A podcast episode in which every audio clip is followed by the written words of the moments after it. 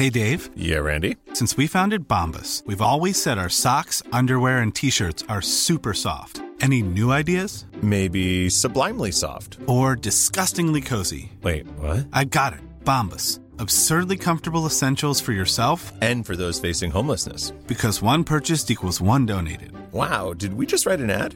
Yes. Bombas. Big comfort for everyone. Go to bombas.com slash ACAST and use code ACAST for 20% off your first purchase. A lot can happen in the next three years. Like a chatbot may be your new best friend. But what won't change? Needing health insurance. United Healthcare Tri Term Medical Plans are available for these changing times. Underwritten by Golden Rule Insurance Company, they offer budget friendly, flexible coverage for people who are in between jobs or missed open enrollment. The plans last nearly three years in some states, with access to a nationwide network of doctors and hospitals. So, for whatever tomorrow brings, United Healthcare Tri Term Medical Plans may be for you. Learn more at uh1.com.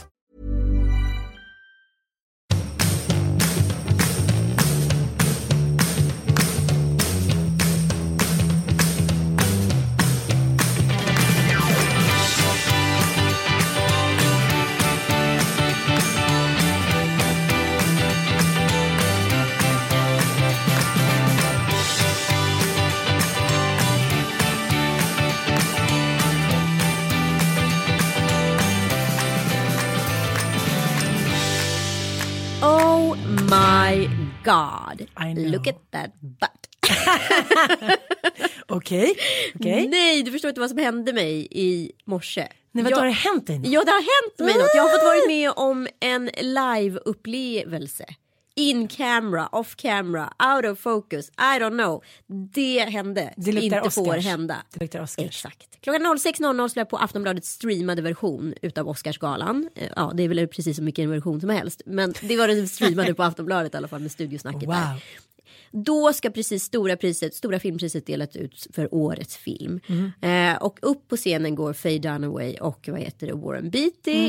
De är åldrade, bedagade men fortfarande oerhört vackra, perfekta så här i Hollywood-paketering. Oh my god vad jag älskar så här gamla skådisar. Tråkigt när de dör ut. Då Ja. finns det inget kvar. Nej, Ingen kommer kunna axla deras mantel. Nej, Jack Nicholson. mm, supersenil nu för tiden. Jo, jo. Mm, tråkigt. Ändå.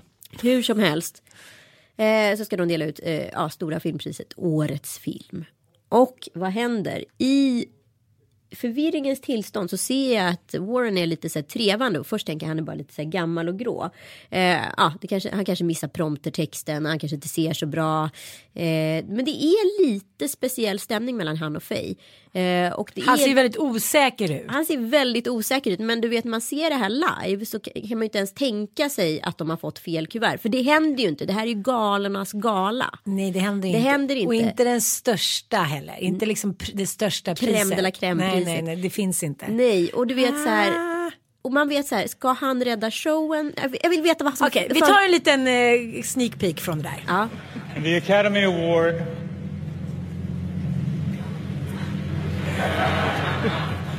for Best Picture La La Land. och här undrar man ju, funderar han vid det här tillfället på, ska jag, här, ska jag vara helt ärlig här? Är jag old fashion Hollywood style? Att vi bara liksom, the show must go on? Eller vad är det som händer i hans huvud? Du måste ju också tänka att man är live. Det är liksom årets största Ja, det är gala. två miljarder ja, men vadå? Det det krävs här. ganska mycket cojones för att säga vänta här nu, something is wrong. Alltså man gör ju inte det även fast man instinktivt vet att det är så. Ja, och upp på scen kommer då La La Land med crew och eh, Damien Chazelle, regissören och producenten går fram och tackar, det gråts. Hela vad heter det, ensemblen kommer upp, det står väl 30 personer där på scenen. Det är deras livs lyckligaste ögonblick Ja, många exakt. av dem. Och det kommer någon ta ifrån dem några minuter senare. Det är inte okej. Det- Alltså du vet att få vara det här live. du Jag vet, kan bara jämföra med att man liksom får sin bebis och så kommer någon och säger nej det var inte din bebis. det var en annans bebis. Ja, och du fick var det fula barnet gravid. istället. Det blev ingenting, det var bara en chimär, det var luft där inne. Det är fan samma jämförelse. Ja. Ah, men han gör det ju snyggt Ja, ändå. men Damien går fram och säger så här, "Ge- jag vill ge det här till mina kompisar som har gjort Moonlight. Jag är Mm. jätteglad för er skull. Alltså det, producenten är utom sig utav raseri. Det, upp, alltså publiken är i chocktillstånd. Ingen förstår ju vad som händer just nu. Folk tror att det är ett skämt. Det är Jimmy Kimmel som hostar showen också så han har en väldigt så här, komisk ton Mm. rakt igenom. Eh, men Moonlight kommer då upp på scenen samtidigt som, alltså du vet det är... Kunde ju lika gärna bli ett bråk. Du hade ju aldrig lämnat ifrån den. Nej, aldrig i helvete. it's mine, it's mine. You Och sen hade du me. sprungit. Nej men du förstår så mycket känslor. Men då gör ju Warren Beatty som i faktiskt i första läget, så man, nu är man ju så upprörd. Nu är man så här fucking Warren Beatty som bara lät Faye Dunaway ta den här. Nu kommer alla hata Faye Dunaway och tycka att hon är en gaggig tant. Nej, då gör han så storstilat så han går fram old fashion Hollywood style och bara berättar exakt som det är. Det stod Emma Stone, La La Land. Eh, ja, jag är hemskt ledsen. Vi har fått fel lapp. Jag visste inte vad jag skulle göra. Men jag fattar inte riktigt. För att hon, hade, ju redan, ju men hon hade ju redan fått sitt pris som bästa ja, men skådespelerska. den hade lagts tillbaka på samma Men ställe. Det ens möjligt? Vad är det för retard? Alltså jag fattar Nej, jag kan inte förstå. Vi kommer ju få liksom någon förklaring det eller stod ju inte. precis nyss på Aftonbladet vad som hade hänt. Vad hade hänt då? Nej men det är någon stackare som De tar på sig missen. Vänta, ska vi läsa den bara? Så vi har Ja. Vi, tar, vi, vi steker det där. Så är Revisorfirman, det har, gått no, det har gått långt ner i leden. Revisorfirman, PVC tar på sig ansvaret för skandalen. Det betyder att liksom de facto inte att det var en revisor som satt där och knappade. utan att det är no, nu har det gått långt ner i leden. Så jävla skandaligt har det varit alltså. nej, men alltså hur svårt kan det vara? Nej men det är, jag kommer inte ihåg på Kristallen när det där hände. Och Let's Dance gick upp och skulle, tog emot pris. man tänker ju att det inte får ske och det Nej, händer men- inte. Nej men jag har ju eh, varit nominerad till två Kristallen. Ja. Och om, nu har jag inte vunnit någon gång men trott båda gångerna att jag ska vinna. men om jag hade gått upp då på scen och tagit det här priset. För att säga vad man vill. När man blir nominerad för någonting så är det så mycket större än vad man tror innan. Man säger så här, ja, men spelar roll. Men det är någon sån bekräftelse. Det är så få gånger i sitt liv som man får allt fokus på sig själv för någonting som man är stolt över. Ja. Eh, om då någon hade kommit upp till exempel om jag gjort förgävesdansen och tagit den ifrån mig. Nej men jag hade inte klarat det. Jag klarade ju inte av att inte vinna förra året. Så jag åkte ju hem. Jag gjorde ju en Linda gjorde ju Linda. Lindorff. Nej men det var så mycket. Gick du ut och skrek? Du bara... "Ah!" Nej tryckte jag kunde bara liksom inte komma igång. Jag var bara så här, äh, jag åker hem liksom. Eh, och deppar. Men ja, strunt i det. Eh, nu har vi inte hunnit kolla någonting på kläderna. Eller har du gjort det? Jag kollar mycket, var väldigt mycket, jag måste säga att det är ett mellanår modemässigt. Vissa Ja. år är ju sådana där, typ var tredje, var fjärde år, då är det bara så här. eh. Ja, det var, det var väldigt mycket vitt. Eh, och det var väldigt mycket vitt eh, och svart. Alltså så här, svart nederdel, vit överdel. Fast det var en och samma dress. Mycket Mhm. så upplever jag det. Säger hon som hade vit kostym på Ellegalan. Exakt, det, men det är ju ett Havanna-år. Ja, det, är ja, ja, det är ett vitt år. Och det är ju liksom, ibland så flyger det, det beror på vilken årstid, vilken färg, alltså allting. Och ibland så funkar det inte alls. Och sen var det mycket så här helrött också. Men det har man ju känt. Ja, men det gillar man ju. Ja, det, men jag tänker på förra året när man Alicia Vikander måste ändå säga att hon är ett modegeni. Ja, fast inte i år. Nej, men inte förra året heller. Nej. Då kommer hon att se ut som eh, prinsessan i skönheten och odjur när hon kan göra så här vilket statement hon vill. Liksom hela världen ser henne. Så kommer någon gul bebisklänning. Jag blev faktiskt besviken. Ja, nej. Mm, mm, mm. Eller vad tyckte du? Nej, jag, jag, jag vet inte. Förra året var hon helt okej tycker jag. Men i år var det verkligen inte bra pla- Vad hade hon på passform. sig då? Hon hade en svart klänning från hennes sponsor Louis Vuitton. Mm, Eh, Men det var ingen bra passform på den till hennes kropp. Jag Nej. vet inte. Skitsamma. Skitsamma. Det kändes som det minst relevanta på årets gala om man säger så. Det känns som att det är någonting i det här glasrummet. Ja, men jag vet inte vad det är. Det är jättekonstig energi här inne. Det känns som vi så här, två katter som kommer hoppa på varandra. Ja, men typ. Vad är det för något? Nej, men jag tycker... Ska jag få skit nu? Nej, du ska inte få skit. Ja, men jag får ju alltid skit för att jag ger dig skit. Så kanske jag är på, tiden. jag kastar skit tillbaka. Ja. Du kom sent idag. Nej, men det som händer tror jag är att man är någonstans i livet. Du är ju på en väldigt speciell plats. Mm. Eh, jag håller på att läsa en bok nu och där återkommer hon till det hela tiden. Att så länge man är inne i en relation, så länge man gör karriär, så länge man lever i tvåsamhet. Man tar aldrig tid att känna in. Nej, man, Nej, man ser aldrig sig själv i vitögat. Det är bara så här. Det är ditt fel, det är dens fel, det är jobbets fel, det är barnens fel. Och sen så helt plötsligt Ja, men så har man varannan vecka på sig. Alltså det är ganska läskigt. Ja men det är mycket tid att tänka och mycket Mm. tid att kontemplera. Och jag är ju fortfarande sån där som sitter på jobbet till liksom sju, halv åtta och så bara får panik och bara herregud jag måste ju planera efter jobbet också. Jag kan ju inte Ah. bara åka hem och sen så är ju alla redan uppbokade på sina middagar och grejer. Så jag måste verkligen bli bättre på att ta hand om mina singelperioder. Mm. Då, det slutar med att jag sitter på jobbet en halvtimme till och sen åker jag hem. Käkar något framför tvn och somnar. Alltså så har det sett ut. Mm. Jag Men jag får alltid- mycket tid att tänka. Ja, jag vet. Och då tänker man så här.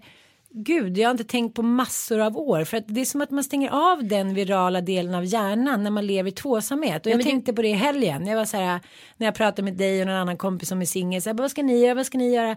Och jag tänkte så här, åh gud vad skönt att man slipper det där. Men å andra sidan så här, åh gud vilken dålig ursäkt för att slippa möta sig själv. Och så tänkte jag så här, nu jävlar, nu ska jag gå och köpa lite böcker och sen ska jag så här, möta mig själv. Trots att jag lever i tvåsamhet. Ja, nej men, och det där är så speciellt för att eh, du kan ju liksom pumpa i vilken energi som helst i en relation. Du kan skaffa ett barn till, du kan köpa ett sommarhus, du kan bygga om i din lägenhet, du kan flytta. Alltså du kan ju så här köpa dig år på år på år för att slippa faktiskt konfronteras med dig själv i relation. Och det är egentligen faktiskt det enda man skulle behöva. Jag vet, men hur gör man då? då? Men jag har bara insett att så här, jag ser nu, alltså så här, skilsmässan är liksom ändå kvittot på relationen. Ja, Alltså det är då du kan göra bokslut, det är då du kan vad heter, checka av och checka ut. Och då måste du också så här, vi, våga visa dig svag för dig själv. Du kan ju nu kan jag säga så här, han är dum i huvudet, han är dum i huvudet, han är si, han är så. Men man är också själv dum i huvudet, man är själv aset liksom. Jag har ju varit, jag är i en jätteproblematisk situation för att jag reagerar ofta när jag blir rädd eller ledsen eller stressad. Då reagerar jag med ilska. Och jag vet att den ilskan tar sig jävligt fruktansvärda uttryck. Jag, Kylan, Ja, kylan. iskall. Ja, alltså Ice Queen. I'm the queen of the fucking Ice Queens. Eh, och den är, en- det är en fruktansvärt drag jag har. I vanliga fall när jag vet att så här, oj, nu kommer kylan. Nu kommer kylan. Då brukar jag lämna platsen.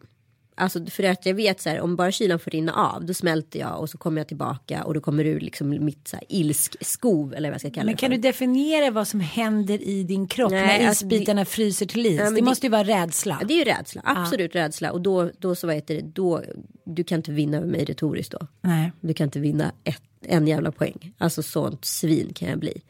Eh, och eh, Kalles stora rädsla det är ju liksom att någon drar. Förstår du? Ja. Att någon drar, att han blir lämnad.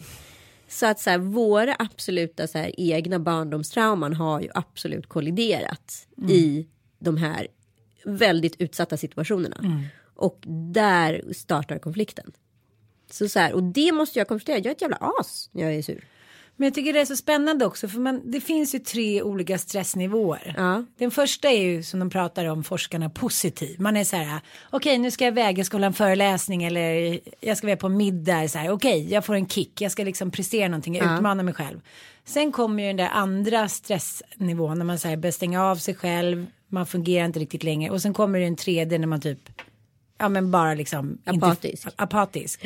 Och det är ju det här när du börjar närma dig andra stressnivån, liksom, nivån, det är ju där du måste tillbaka till första. Exakt och det försöker jag ju komma på och lösa nu med hjälp av såklart terapi men också på egen hand så här figure myself out. Vem är jag? Sen är det inte säkert att nästa person som kommer in i mitt liv kommer trycka på samma punkter som Kalle har tryckt på. Förstår du? Så att det är inte säkert att jag behöver konfronteras på det sättet. Men den dagen jag väl gör det ska jag åtminstone ha redskapen förberedda. Sen får man väl göra så gott man kan utifrån situationen. Men liksom man får ta det bit för bit. Och jag känner verkligen att jag vill hacka mig igenom det här året. Liksom, och lära mig något av mig själv. För annars, vad fan är jag? Och liksom, det är så många som bara så här. Vi separerar och så springer jag in i nästa relation. Så, Jag gör samma grej som jag gjorde sist. Och så bara, "Jaha, oh, så gick inte det. Ja men du vet. Och så där håller det på liksom. Och så här, se liksom samma kassettband så här, bara börja på repeat hela tiden. Jag tänker inte bli den personen. Och jag ska göra allt i min makt för att liksom lära mig något av mig själv. Jag tycker också att det, måste använda uttrycket jävligt sexigt med människor som gör sin läxa. Ja. Alltså när man möter dem ett år senare och så säger vi, alltså det är så intressant med de här människorna för de har funnit något helt annat i sig själva. De blir, dels blir de bättre människor, dels blir de så jävla rättvisa i nästa relation för de tar på sig att de själva har gjort fel.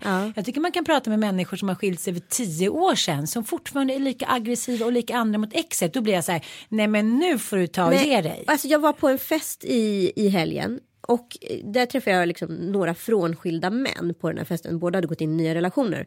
Men vi pratade om vad det var som hade gått snett i deras relationer. Och det var så här, det var hennes fel.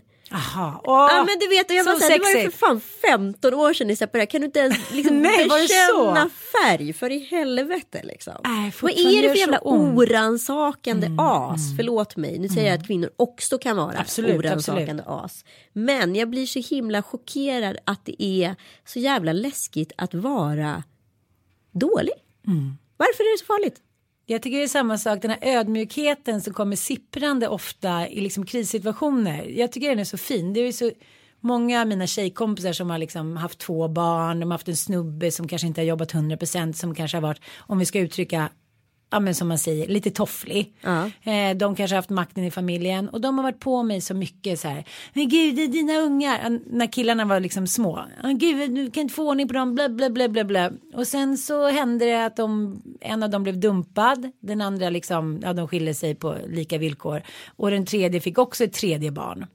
Och då är det så här, kom det sipprande liksom på mail från olika delar av världen och så här öga till öga. Ja, jag, jag fattar, det har inte varit så jävla lätt.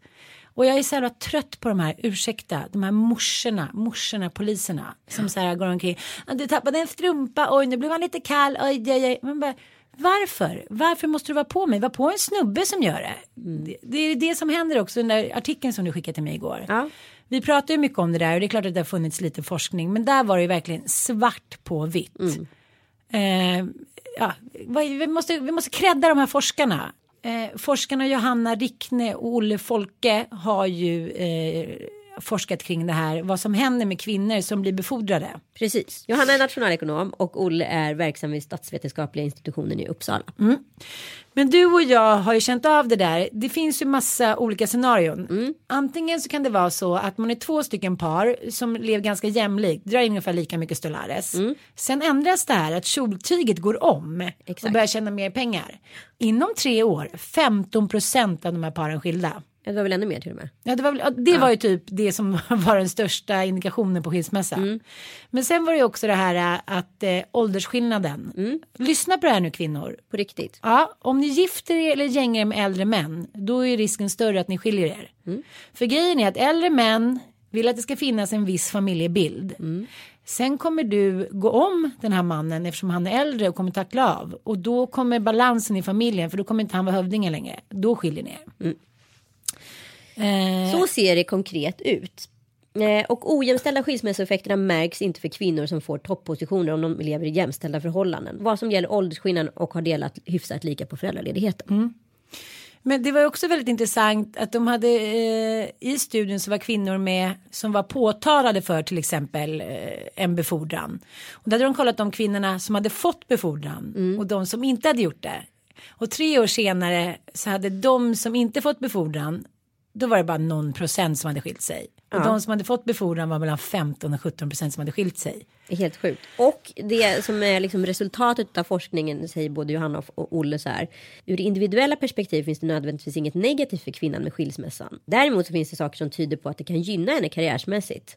Det som är tråkigt är för samhällsekonomin att de flesta väljer att leva i relationer som premierar mannens karriär. Jag vet, jag blir äcklad. Ursäkta uttrycket, det är 2017. Tänker vi ens på det här när vi sitter i de här relationerna? Nej men det är det som är så sjukt att vi inte tänker på. Därför kan man ju inte prata nog om det här i den här podcasten där vi faktiskt har det här utrymmet. Ska vi prata om det här nu? Lyssna nu. Det här kan låta helt stört. Alltså jag vet inte, jag läste Galias döttrar när jag liksom pluggar på gymnasiet och sådär. Men så det finns ändå någonting i den där texten som är jävligt intressant. Och likadant i Orlando utav, vad heter Virginia Woolf där. En man är en man som sen blir en kvinna och får uppleva världen ur en kvinnas perspektiv. Alltså det, det här är ju en problematik. Jag tror på fullaste allvar inte att vi kommer uppleva absolut jämställdhet förrän vi börjar fostra tjejer att de är superior. Att de är det starkaste könet. Tjejer är Tjejer är bäst. Därför att lär sig killar att tjejer är bäst då kommer en förflyttning ske i samhället. Och den förflyttningen är så jävla nödvändig för oss. Jag tror på fullaste allvar att vi inte kommer komma till liksom ordning med den här jämställdhetsfrågan förrän föräldrapenningen är 50-50. Och däremellan ska det finnas ett jättestort rotavdrag så vi kan ta in hjälp för att tillämpa det här på oss. I pensionssystemet är det så att kvinnor får bara ut 67 procent utav det männen får ut. Och det kvinnor inte vet är att hur, så länge vi är föräldralediga då försvinner våran pension. Då får inte vi det. Och för varje gång vi vabbar och för varje gång vi jobbar deltid då försvinner våran pension. Vi vet inte heller att vi kan ta ut 2,3 procent tror jag utav männens pension under den här tiden för att vi inte ska bli av med det själva. Men jag säger så här, den gång om jag kommer skaffa ett barn till då kan jag säga så här, vet du vad? Jag kan vara hemma med barnet på heltid i ett års tid. Om du i utbyte tar all vab, för då är det jämställt.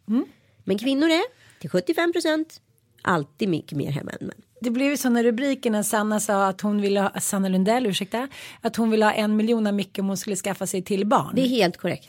Men det låter som att det är sådana svindlande summor. Men om du också lägger till att vi har 13 procent lägre lön i genomsnitt. Då förstår du att det här är helt jävla förödande när vi blir pensionärer. Då sitter vi där och är fattiga kvinnor. Ja, men du kanske får din äh, liksom, stora tjänstepension och så tänker du så här oj oj oj jag har ju en miljon när jag blir pensionär. Ja men tar du bort 33 procent skatt på den. Och så delar du upp den på 20 år.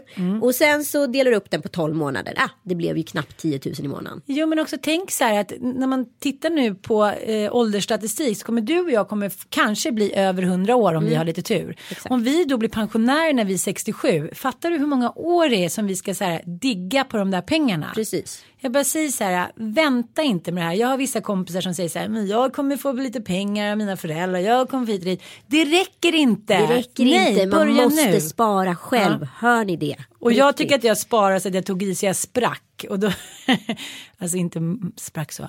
Och då säger min eh, gubbe på Swedbank där att så här. Ja, ja, okej, ja, det här tycker jag är lite i minsta laget. Men okej, det får duga så länge. Jag bara, va? Jag känner mig för fan som liksom the queen Billion of Saba. baby. Så att, eh, tänk på det där att så här, vabba inte loss bara utav eh, liksom för att du ska vara en skön mamma eller skön tjej. Och jag har liksom inte tänkt på det här faktiskt förrän bara senaste åren. Jag bara okej, men han verkar inte tycka att det var så kul att vara pappaledig då. Eh, Lex mitt, mitt ex. Ja men då gör jag det för att jag vill vara schysst. Sluta vara schysst. Och jag säger så här, blir det så att du måste skilja dig eller separera en gång för att få ett jämlikt förhållande. Det finns inget annat sätt att göra det på. Nej. Alltså det, liksom, det kan inte finnas någon annan utveckling än jämlikhet. Liksom, då, måste världen, då kommer världen gå under. Men det är därför hela Trump-grejen känns som så här. Det var två steg fram och nu blev det liksom tre bak helt plötsligt. Jag tycker det är så himla roligt. Jag lyssnar ju lite på eh, religionspoddar. Ja. Mm, och så, eh, Alltså jag tror inte du lyssnar på podcast överhuvudtaget. Eller säger du bara att du har läst om en podcast nu? nej, Fast du, har ju inte, har inte lyssnat på någon jag lyssnade, igår gick jag upp tidigt. Eh, Va? Jag vaknade av lite ångest. Nej men jag sov väl inte så tidigt så gick jag ut och gick. Och jag lyssnar ju på den här podden Myter och Mysterier. Får du ens på en podd? Vad säger du? Får du ens på en podcast? nu är det elak. Jag hade fått en skickad till mig. ja, då lyssnar jag på den. Och jag, jag måste bara ta det här, det här är så jävla intressant. ja. Eh, då pratar eh, de här männen i den här podcasten, jag kan inte gå in så himla djupt på det, men det, det handlar om gudinnor. Att från början i världen så var ju gudinnor, vi var jämlika. Gick du in till exempel i Egypten i en kyrka eller ett tempel, gick du in i Indien, då var det alltid 50-50. 50 procent gudinnor och 50 procent eh, gudar. Och sen sakta men säkert så har liksom de plockats bort lite hemligt för att vi kvinnor inte ska bli för starka. Och då tänker jag så här, den passiva rollen är att, ja men idén är att Gud skapade Adam så av sitt eget revben och sen blev han uttråkad, då skapade han Eva av Adam. Precis. Men sen så tycker jag, du vet ju Lilith. Mm. Lilith. Lilith. Jag tänker alltid på dig när jag hör om henne. Alltså, nej, men på ett bra sätt. Hon var ju en fria syster. Ja men hon var... Som ville knulla med demoner. Ja men jag vet, men det- är ju, alltså, det är ju den judiska tron liksom. Men hon, eh, hon, hon var ju liksom, hon var ju inte skapt av Adam, hon var ju självständig. Exakt. Ja och då lackade hon ur, hon tröttnade liksom på, eh, på Adam för att hon Hon vägrade. lackar på Eva egentligen. Nej men hon vägrade ju att ligga under när de skulle ligga. Exakt. Ja och då drog hon iväg. Hon ville sätta sig på snoppen. Ja. Det är så jävla viktigt att man för in i retoriken. Ja, sätt dig är på snoppen. Lär kvinnor att de sätter sig på snoppen och penis förs inte in i vagina utan det är vagina som sätter sig på snoppen. Bra. Ja, lär det på biologilektionerna. Det kommer ändra samhället på Mm. Där har vi liksom en tröskel till någonting annat. Ja. Ja. Men jag, jag bara gick och lyssnade på så tänkte jag så mycket på dig. Alltså, inte, men, sluta nu. Ja, ja. Jag tänker inte att det var en ond demon. Men jag tänker hon bara på... med jag tänker på att du sätter dig på snoppen. Ja. Nej men jag tänkte på det på ett sånt himla positivt sätt. Att så här, man ska alltid i religion och liksom liknande Liksom, det ska framställas som att kvinnan är den passiva. Men det är därför ingen pratar om Lilith. Nej, Nej, nu ska vi prata med jag henne. älskar Lilith. Hon jag, skriver, lackade... jag skriver en synopsis om henne. Att jag ska göra en bok på henne. Jaha, men då gör vi det tillsammans. Ja, Ja, mycket vi ska göra älskling. Men då, hon lackade ur, hon ville liksom inte underordna sig. Hon ville rida av och då blev Adam lack, så då stack hon iväg. Och då gick ju Adam liksom till Gud och sa så här, nej men jag vill verkligen ha tillbaka henne, jag saknar henne liksom. Ja. Mm, och då skulle det där pucko att hjälpa honom. Och skickade efter då tre starka Du, du änglar. kallade du precis Gud för pucko. Ja, okej, förlåt. Jag kommer komma till helvete. Förlåt. Keeper. Ja, men då skulle ju då Samuel ja, hjälpa till med det här hit och dit. Och då straffade, när Lilith ändå inte ville komma tillbaka, då straffade Gud henne med att varje jävla unge som hon skulle föda skulle ju vara då en demon. Och alla, ja, alla som hon, barn som hon skulle föda skulle då hundra barn om dagen skulle dö på grund av henne och hennes demoner hit och dit. Ja, men hon straffades tillbaka, hon gav sig liksom aldrig. Nej, det är jag. Ja, men, men jag tycker det är fint och jag vill bara säga att jag är väldigt stolt över dig. Åh, gulle. Ja men vadå, vi har ju så här, vi har ju någonstans utan att vi någonsin ska erkänna en liten terrorbalans. Vi konkurrerar ju lite grann, eh, ibland pratar vi inte om grejer som vi lyckas med. Alltså, förstår Du lite? och men- jag? Nej, men, förstår du inte, jag menar, det är klart vi är två kvinnor, Ja. vi spelar på samma arena. Men vad menar du? Menar du att det finns en bara- ljuskägla där en får plats? Nej, jag säger bara att ljuset. ibland- Jag tycker den där retoriken är märklig. Ja. Nej men det är ingen retorik. Jag bara kommer på mig själv ibland att jag vill säga saker till dig och så gör jag inte det för att jag glömmer bort det eller för att det liksom kommer något emellan. Och då vill jag säga att jag är väldigt stolt över dig Lilith. Åh.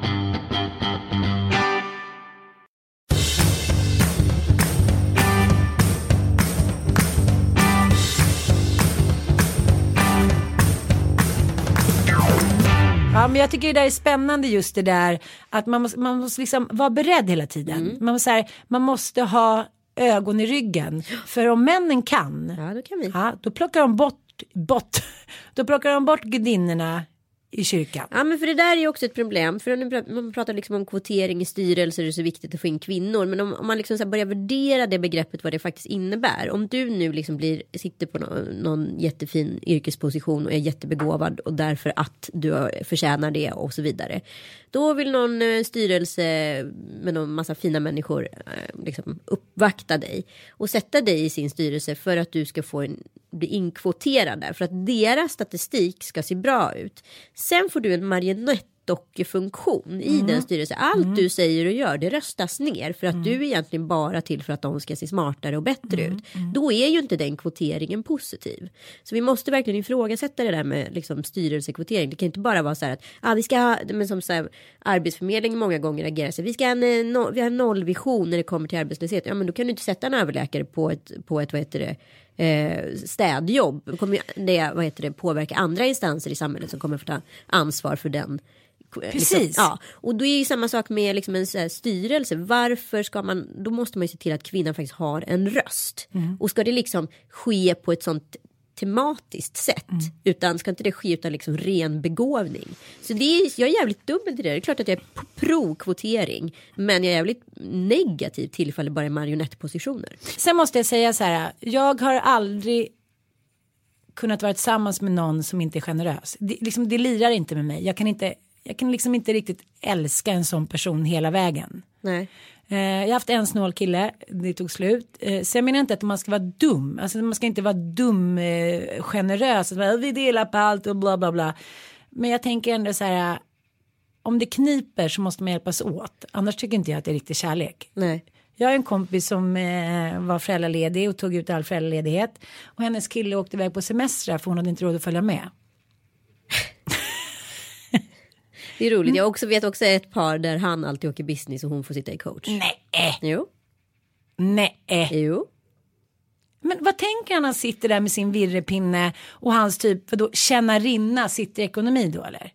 Nej men då, då har man nog ett ganska speciellt seende runt ekonomi. Att så här, mitt är mitt och ditt är ditt. Du förtjänar, jag förtjänar inte. Eller och så vidare. Och jag också säger, tycker också det finns en intressant acceptans av den här personen som sätter sig då frivilligt i coach. Jag kommer aldrig sätta mig i coach för att någon säger till mig att sätta mig i coach. Den ska fan med förhandlas Nej. till sista jävla. Antingen åker vi båda coach eller så åker vi båda business. Absolut. En för alla, alla för Ja, en. faktiskt. Det tror jag är det, så måste man tänka. Ja. Och så måste man också tänka med barnen tycker jag. Ja men också så här, fan du ska lära dina söner att så här, tjejer är bäst. Och varför är de bäst? Jo du kan kolla på sin egen mamma. Så kommer de förstå det. Men alltså, jag måste bara säga, min älskade 14-åring. Nu kommer han bli tokig, men jag måste faktiskt läsa upp ett sms som han skickade till mig om dagen. Får jag det? Gör det. Jag känner så här, det kanske inte har varit lätt alla gånger. Det är ganska tufft med killar. De är liksom, oh, jag vill inte gå in på biologi, men de är ju på något sätt större i alla fall. kräver mer mat, kräver mer liksom kanske rörlighet. Det kanske också kommer jämkas ut om en miljon år, men nu är det de facto så. Och jag står ju här som en bärare av att se det. Eh, men nu känner jag så här, nu står jag där med mitt crew. Och eh, jag vet inte. Vet du vad han skrev häromdagen? Nej, vad skrev han? Jag skrev så här. Jag är så otroligt stolt över dig och liksom bla bla bla. Men ska, ska, ska jag läsa vad jag skrev? Ja. Jag älskar dig varje sekund. Ska jag. Vi skriver väldigt mycket kärleks liksom, sms till varandra. Jag är så otroligt stolt över dig efter de senaste månadernas kämpande i skolan och utanför. Du kommer klara dig så bra i livet. Du är en oslipad diamant. Eh, tänk att du alltid Tänk att du alltid följer ditt hjärta först och främst utan att trampa på någon annans, skriver jag till honom. Då skrev han så här. Då, ska, då svarar han så här. Älskar dig mest också, hjärta, hjärta, hjärta, hjärta. Stolt över dig med stora bokstäver. Fem barn, utropstecken, utropstecken. Två nyfödda och ändå är du så stark mamma. Och så två hjärtan. Var inte det lite fint? Men jättefint. Nu sitter vi med tårar i ögonen igen. Ja, men då känner jag ändå någonstans att jag har lyckats. Förstår du vad jag menar? Ja. ja men då känns det ändå värt. Det var då som att inte skulle kännas värt det. Men när man får Men ett vadå, man sånt kan där väl sms. undra, ibland eller? Det var inte mer med det. Nej, det är klart att det är så, men, men eh, jag vet inte. Det, bara, det känns så underbart när man får sådana där sms. Ja, men jag tycker det är så spännande hela så här kärleksbiten. För att så här, det som också sker nu i separation är att man ska börja så här, rannsaka sig själv. Vad är kärlek? Alltså det är en sån otroligt abstrakt känsla. Som är så här. Om jag nu inte hade liksom valt att, om jag nu hade fått panik och velat så här, springa in i en ny relation, då hade jag gjort det. Då hade jag varit ihop med dem i det här laget. Men det vill inte göra, utan jag gör det. Jag, tycker, jag testar mig själv på så många sätt. Liksom. Jag bara så här, jag vet att jag kan bli jätteintensiv när jag träffar någon och vill liksom hänga med den hela tiden och inte kan tänka med någon annan och bla bla bla. Det är skitbra för mig att hålla mig borta från det liksom. Och sådana grejer. Och sen kan verkligen, alltså, känslan av kärlek upptäcka mer och mer är så abstrakt. I ett sovrum kan man nästan känna så här oerhört stora känslor. Man liksom bara ligger och gosar med någon och bara så här. Gud vad jag älskar dig. Bubblan. Ja, alltså så här, i våran lilla cell, in i den här lökens pulpa. Här inne är allting absolut oförstörbart. Här kan ingenting farligt ske. Vi lever som i en så här, samma bubblakänsla som det är när man fått en nyfödd. Ja, Du vet ja, vad jag menar? ja, man är, ja, den psyk- ja. psykopatbubblan som bara är så jävla vacker Och och, man mjuk. åtrår den där bubblan så mycket. Den är så vacker. Man vill aldrig att den ska ta slut. Man vet att det är så här Guds lilla strössel. Den kommer hålla i 24 timmar. Exakt, i den här himmelsängen kan, är det bara du och jag. Och vad som sker här inne och mellan oss det är fantastiskt. Och det är kärlek. Jag älskar dig här inne. Sen står man i ens hall. Då är, kan man kanske bara kär. ja, verkligen. Ja. Och sen så Han står man i Inte lika liksom- snygg som i sovrummet. Men nej, han är men snygg. nej, han är Ja. inte snygg utan mer bara känslan att så här, helt plötsligt kommer distansen ganska fort. Och sen så helt plötsligt står man i trapphuset så är man så här bara kan jag stå för den här personen, vad vill den här personen? Men jag kanske bara tycker om honom eller henne.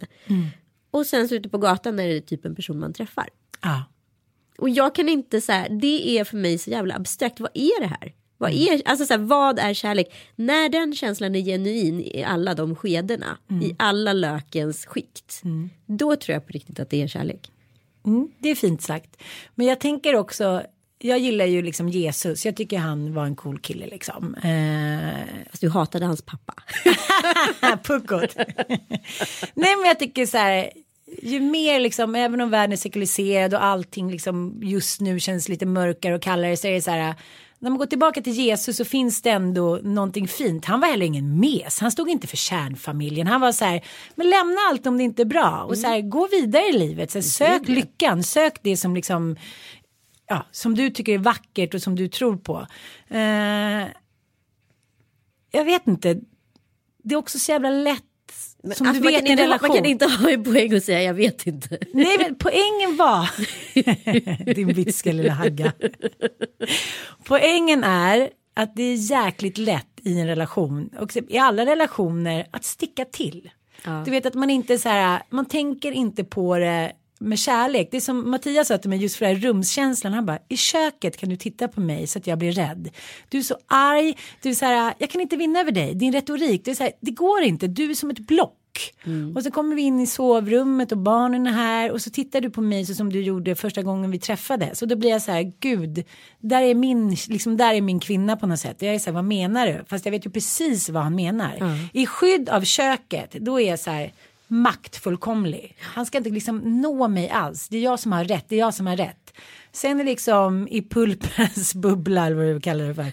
Larven. Lökens pulpa. Lö, lökens pulpa. Det kanske är din sexnovell, Lökens pulpa. Gud vilket snuskigt ord. Ja fortsätt. En lök i leven. Eh, då blir man liksom någon annan. Och då tänker jag så här, om jag bestämmer mig att hela dagen istället så här, tänka bara på att jag ska vara Jesus, här, bara öppna armar, öppna armar, kärlek, tänka på kärleksbudskapet. Då blir det jäkligt mycket enklare. Ja. Så är det bara. Så är det bara. Men då undrar jag liksom. Men det handlar ju inte bara om. Det handlar ju absolut att man måste släppa den spärren själv. Men det handlar ju också om personer man träffar. Alltså att så här.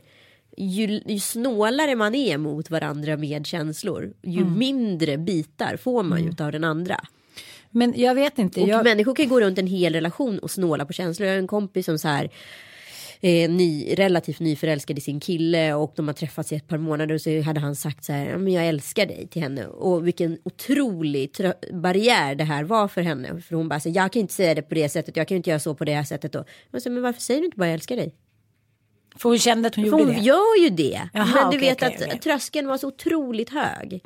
Det är det jag menar, det är liksom det lättaste ordet och det absolut svåraste ordet. Mm. Men det är ungefär som du och jag pratade om förra eh, podden att så här, den sekunden när man inser att man är inte längre fri som fågeln. Man, så här, man vill inte förlora den där personen. Nej. Den är så episk och total och man säger nej, ja, nej, ja, nej, ja. För när man släpper taget, det finns ingen bättre känsla. Det, Men finns ingen bättre känsla, den är skitläskig. Ja. Skitläskig. Men det är också som i, i, en, i en separation i konflikt. Det är ju så mycket lättare någonstans att göra sig bekväm med fienden i den andra än att se liksom, Den, den personen man en gång älskat. För den, den känslan är ju så otroligt mycket mer smärtsam på något sätt. Och jag upplever det som nästan som så här man har liksom en, en så här historia utav vackra minnen tillsammans och roliga minnen och allt vad det är och barn och liksom allting. Och det känns som den här vargen eller vad ska jag kalla det för i, i oändliga historien, det här ingentinget som åt upp Fantasia så det bara liksom blir svart. Ja men du förstår. Sagopodden. Ja, men du så det bara blev svart. Alltså det är så det känns. Alltså så varje bråk kan liksom orsaka att en stor bit av Fantasia faktiskt försvinner. Och det är därför det är så jävla viktigt tror jag att hålla sams i mesta möjliga mån efter skilsmässa för att så här inte den där personen som man, man faktiskt var kär i ska försvinna. Men jag tycker också att man är skyldig sig själv att tänka tillbaka på sitt liv med liksom med glada känslor istället för bittra känslor. För här, precis som du säger, vi kanske blir 100 år, vi kanske är så här top of the line till vi är 70. Och eh, om man var tillsammans med någon som jag med mitt ex i 13 år och jag bara ska här, tänka på de negativa grejerna, men det blir ganska så här, en stor del av mitt virala liv. Jag var ändå tillsammans med honom från 27 till 40. Eh, men nu kan jag känna, nu var det fyra år sedan drygt som vi separerade. Och nu börjar jag känna så här, nu vill jag titta på bilder igen. Jag vill tänka på oss, jag ser honom på ett annat sätt. Jag har liksom mycket mer tolerans. Jag tänker på allt det fina. Jag tittar på honom och känner så här, det är klart att jag älskade den här mannen. Han var ju liksom världsbäst. Och vad mycket härligare det känns. Jag förstår inte sådana här som bara slänger bilder. Jag tycker fortfarande att det är kul att kolla på mina killar som jag hade i 16-årsåldern. De är ju en del av mitt liv. Varför ska allting liksom erase and rewind? Varför ska allt försvinna för? Ja, men det är det och liksom jag tror också att man mår så mycket sämre. Man blir en ganska mer oransakad människa ifall man hela tiden projicerar sina egna liksom, misslyckanden eller relationens misslyckande på den andra. Man är, det it takes two to tango. Alltså, Så jag är lätt, lika alltså. mycket aset som den andra. Alltså, och jag är lika god som den andra. Det, det får man inte heller glömma. Det handlar inte bara om vad man är skyldig varandra. Det handlar faktiskt också om vad man gjort för varandra. Jag lika bra som så den här- andra. men man ska vara lite stolt över sig själv. Man kan väl tänka på det några gånger på varje dag. Bra grejer man har gjort och bra grejer som man kan göra ännu bättre. Exakt. Jag menar inte att man behöver separera för att bli en bättre människa. Men jag tror Verkligen inte på det där. Vi pratade om det där. Vår kompis som sa så här. Men gud, efter fem veckor försvinner alla bra snubbar. Fem veckors regeln. Då klarar de inte av att vara ensamma längre. Vad är det värsta som, vad är det värsta som kan hända om man så här, möter sig själv? Man kanske faller ner i ett hål ett tag. Men man kryper upp och är fan en så mycket bättre människa. absolut. Och Och, de killarna som har gjort det, som man träffar. På andra sidan. Fantastiska. Ja, det måste, och även kvinnor. Nu Ja. pratar vi om män väldigt mycket. Men, men även de kvinnorna som man ser så här, det har hänt något i deras ögon. Ja, men så är det ju verkligen. Jag tycker det var väldigt roligt. Vi var ju på Danny Saucedo lördags. Och han, eh, ja, han berättade lite så här. Han hade spel, förinspelat ja, påhittade prat där hans mamma pratade. Eh, och då berättade han att han höll på att förlora sig själv. Han var i USA. Han hade träffat någon så här cool artist. Och han bara kände sig jag vill bara åka hem. Och då eh, hade han någon, liksom, någon manager som skulle ställa in honom på allt, allt, allt. Och då hade hans mamma sagt så här. Jag ser på dig, Danny, att dina ögon har slocknat. Liksom, du måste rannsaka dig själv, du måste gå din egen väg. Och det är väl det som händer, att man bara så här trippar vid sidan om och gör det som man är rädd för att folk inte ska tycka om en. Det är väl det som det handlar om till syvende och sist. Men grejen är också, jag tror att så otroligt många kvinnor, och det spelar ingen roll nästan vem man än träffar, det är så här, ah, nu ska vi gå i parterapi för nu ska han få veta vad, hur jag är eller vad jag känner eller vem jag är och hur jag mår. Alltså, så det, det är ju en genuin känsla att kvinnor många gånger är väldigt frustrerade i, i relationen till män. Men man, man ska veta och vara beredd på att det kanske inte alls kommer falla Väl. väl. Utan det kanske, kanske blir liksom att du kanske får möta dig själv på ett sätt som du inte alls Mm, var beredd på. Och konfrontera dig själv med saker som du inte alls var beredd på. Och också kanske relationen hamnar, ställs på en spets som du inte var, Mm. heller var säker på att du skulle ta. Du ska inte ta in en parterapeut för att få liksom en, ett mandat på din sida. Du ska gå i parterapi för att du faktiskt vill lösa ett problem er emellan. Och då handlar det väldigt mycket om att också så här, göra sig svag. Men jag pratade ju med en kompis till mig som är psykoterapeut och eh, han sa det, det är lite jobbigt att inse men när man kollar på den senaste statistiken att människor som har gått väldigt mycket psykoanalys och i terapi, alltså inte kognitiv utan de här gamla skolans terapier. De har gått fem gånger i veckan i kanske tio år och så finns det människor som har gått den här kognitiva terapin i ett år och de har ungefär kommit lika långt. Ja. Så att det kanske inte alltid är av godo så här gegga ner sig allting. Ibland kanske man bara så här, okej jag var ett offer, jag är inte det längre, nu går jag vidare och kör på och gör det bästa av det här. Ja, men jag tror Mm. framförallt så handlar det om så här, våga visa sig svag för sig själv och Mm. våga självrannsaka och våga säga så här, det mest obekväma som man vill inte konfronteras med sig själv om, att så här, våga så här, ja, det, det var mitt fel. Åh, det är så jobbigt, det är så jobbigt och jag tänker också när jag, när jag ser hur du mår nu och det är liksom, du går ju upp så här upp och ner fram och tillbaka och då får jag så här backflash att jag kommer ihåg att allting var så viktigt i det här sociala. Om man hade till exempel bestämt någonting och så ringde någon då hade jag ju tre små barn och sa så här, "Ehm, vi ställer in för att vi pallar inte kväll eller för att någon eller bla bla bla. Alltså det fanns inget giltigt skäl i mina liksom öron. Eh, hur jag hade målat upp när den kämpat hela veckan och sen på fredagen då skulle vi komma hem på middag till de här och vi skulle få vara en del av en familj och så bokade de av. Då kunde jag verkligen falla ner i ett svart hål. Nej, jag är inte riktigt där än, men... men eh, Du kommer komma dit. Jag kommer komma dit, tack. Nej, det är inte alls säkert. Men du är i en helt annan position än vad jag var i. Ja. Förstår du? Du men står- separationen ser väldigt olika ut till att börja Ja, men alltså det handlar ju också om ålder, vad man är, om man kan försörja sig själv. Liksom, det är så otroligt många parametrar som här, är avgörande för hur man tar en skilsmässa. Absolut. Men sen kan man ju också så här, göra upp en fucking plan. Det gäller ju med allting. Man Ja men kanske det är ju det jag typ, alltså så här, Mm. det enda jag är är ju faktiskt att jag är realist och det kan jag ju tacka gudarna för. Alltså, jag, Lilith! Lilith. Lilith! Jag tackar Lilith för. Jag har sett en armhåla. jag har sett en armhåla som jag inte kan släppa. Det är Barack, vi är ju hemligt förälskade i honom. Jag, jag la ju upp den här bilden på hans bröllopsnatt. Va? Var du där? Ja, jag har inte sagt någonting, jag var där. Nej men när man känner så här, jag är fortfarande inte gift, du var ju gift, men du, du gills inte för du var höggravid. Vi säger att det är från och med nu. Ja. För du kommer gifta dig en gång till minst.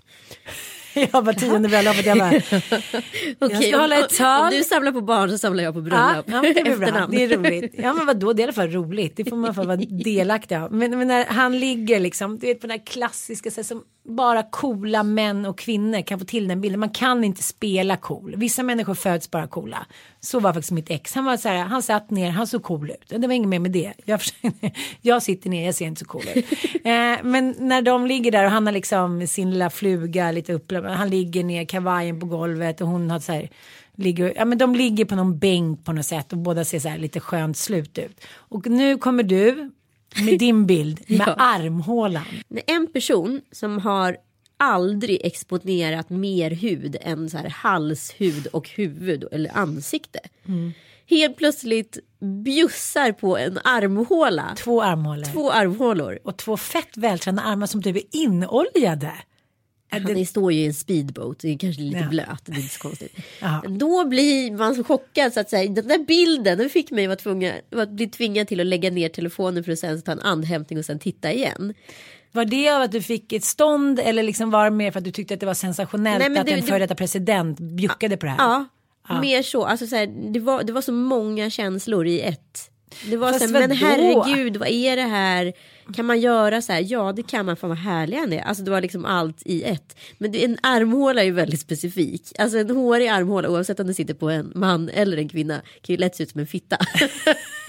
så det var ju lite som jag såg Obamas fitta. Aha, du går direkt mot så här, fittarmhålan. Jag fattar vad du menar, men han hade ju också ett bra buskage. Det är inte alla som har. De flesta svenska män har ju liksom lite så här, De ju som börjat Skalle ansa Per. sig, ja. Antingen ansat eller också så hänger i strängar. Det här var ju en rejäl bush. Det var en bush. Ja.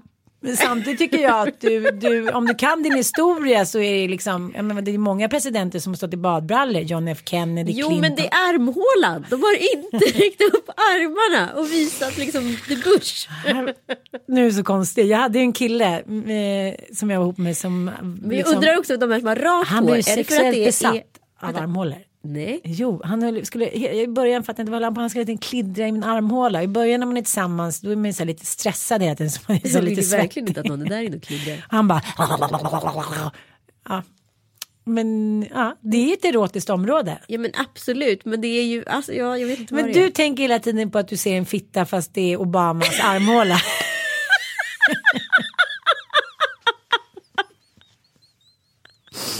Ska bara säga, så ser inte min pullerulle ut. Men det kanske din gör. Not anymore. Åh herregud, herregud, jag orkar inte med det här. Ja, ni ser ju på bilden här på våran podd. Det är alltså, ja vi vet inte vad det är. Det är i alla fall Baracks armhåla. Det kan vara de här glasögonen också. Att de håller på så här Men nu jävligt snabba. Nu slutar vi innan allt ballar ur. Tack så mycket för att ni lyssnar. Vi älskar er och liksom ärligt talat, ni är bäst. Tänk på det varje dag. Ja, Be proud of yourself. Amen.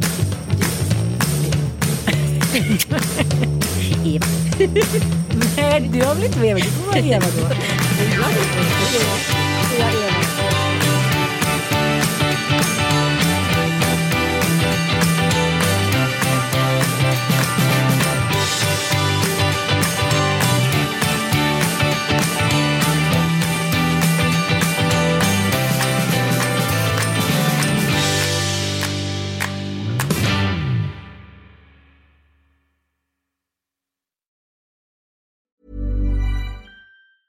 Planning for your next trip? Elevate your travel style with Quince. Quince has all the jet setting essentials you'll want for your next getaway, like European linen, premium luggage options, buttery soft Italian leather bags, and so much more. And is all priced at 50 to 80% less than similar brands. Plus, Quince only works with factories that use safe and ethical manufacturing practices. Pack your bags with high-quality essentials you'll be wearing for vacations to come with Quince. Go to quince.com slash pack for free shipping and 365-day returns.